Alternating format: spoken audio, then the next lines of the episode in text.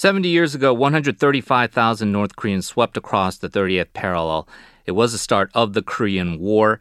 twenty-one member nations of the United Nations committed themselves to support South Korea. This included more than five point seven million Americans who served during the Korean War, and more than thirty-six thousand of them ultimately killed in the conflict, while seven thousand six hundred still unaccounted for as of April twenty twenty. So as uh, a further commemoration of those who sacrificed uh, for the Korean War, we're very pleased and honored to welcome Paul Cunningham, president of the Korean War Veterans Association, joining us on the line. Hello.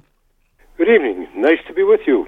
Well, thank you so much for joining us, sir. Uh, very much appreciated. Uh, maybe we can start off with with your own uh, experience. I understand you came to Korea just three months after the war started. How old were you then, and uh, what was the circumstances like uh, for you to actually uh, come to Korea and, and uh, be involved in this?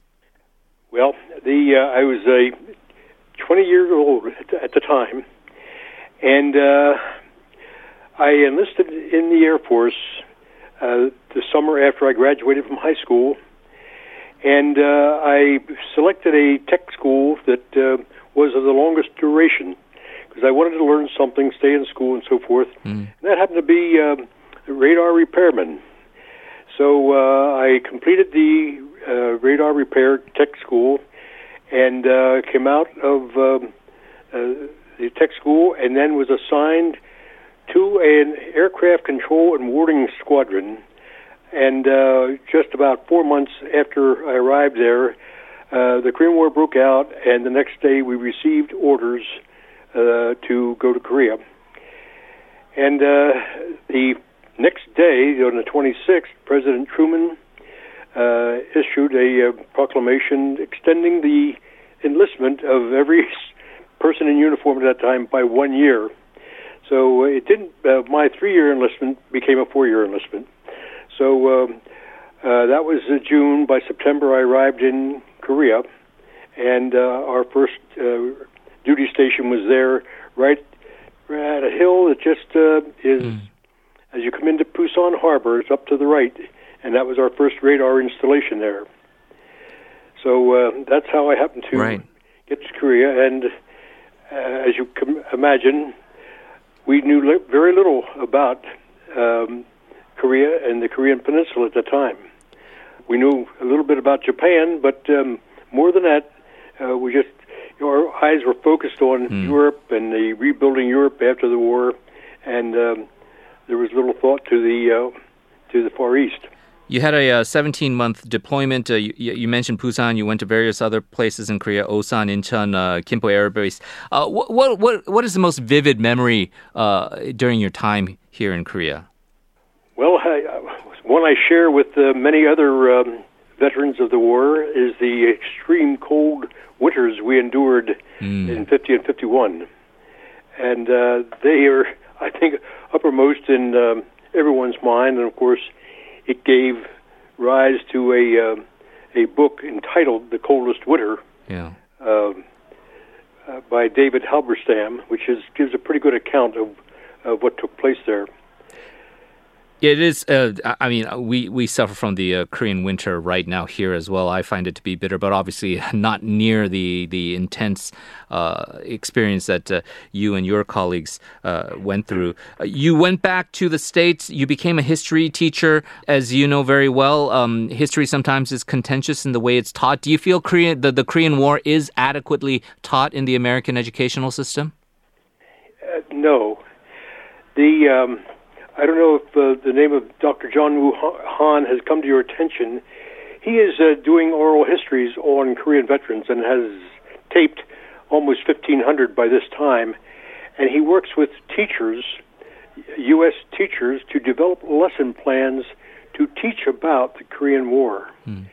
Uh, we had a, um, a uh, Tell America program underway, and that amounted to the veterans going into schools and talking about the war.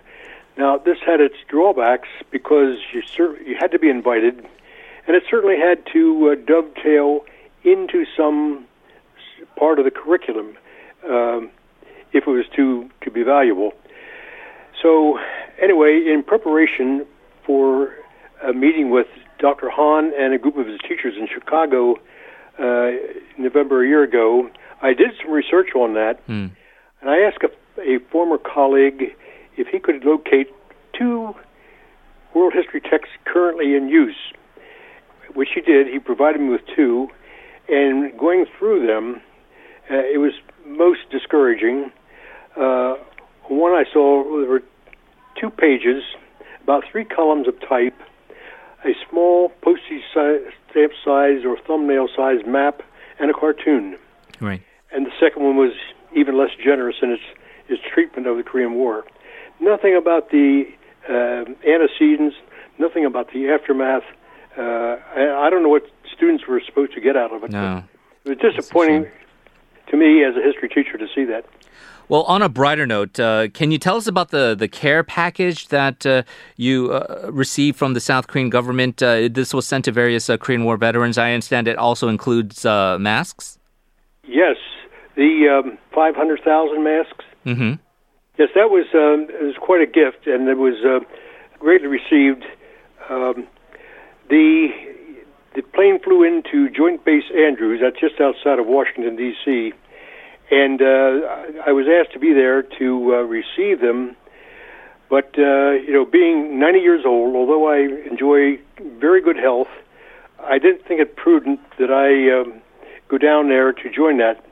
But the Secretary of the Veterans Administration was there to receive them.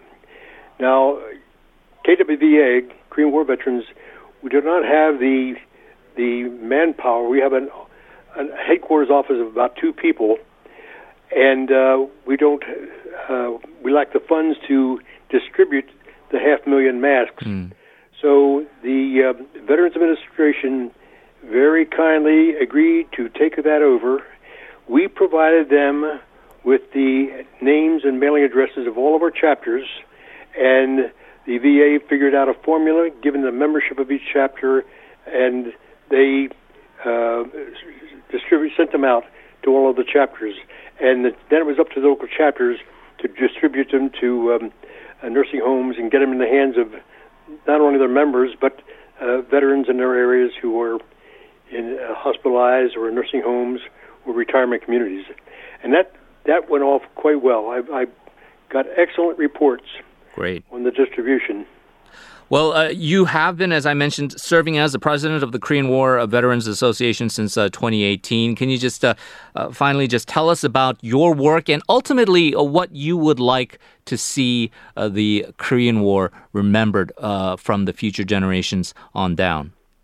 It uh, was a very enjoyable, rewarding two years that I spent, and uh, it involved me in many, many activities, but it uh, brought me into contact with um, members of the um, uh, R O C Embassy in Washington, and um, working with them to conduct the various programs, the um, uh, June twenty-fifth event marking the um, start of the war, and uh, our observance of the um, date of the armistice, and uh, our Veterans Days. They've, the embassy has um, been right right there with us and uh, providing a lot of support to us, and for that we're very, very grateful. So um, the um, uh, I think what uh, we derive you know, most satisfaction from mm-hmm.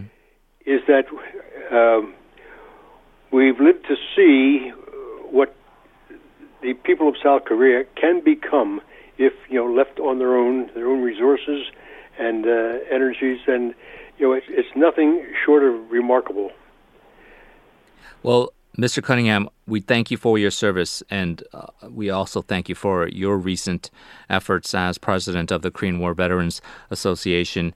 Uh, wish you the best of luck. Obviously, wish you a, a long, long, healthy, and prosperous life, and hope to talk to you again soon. Thank you very much, sir. Well, thank you very much. Look forward to that.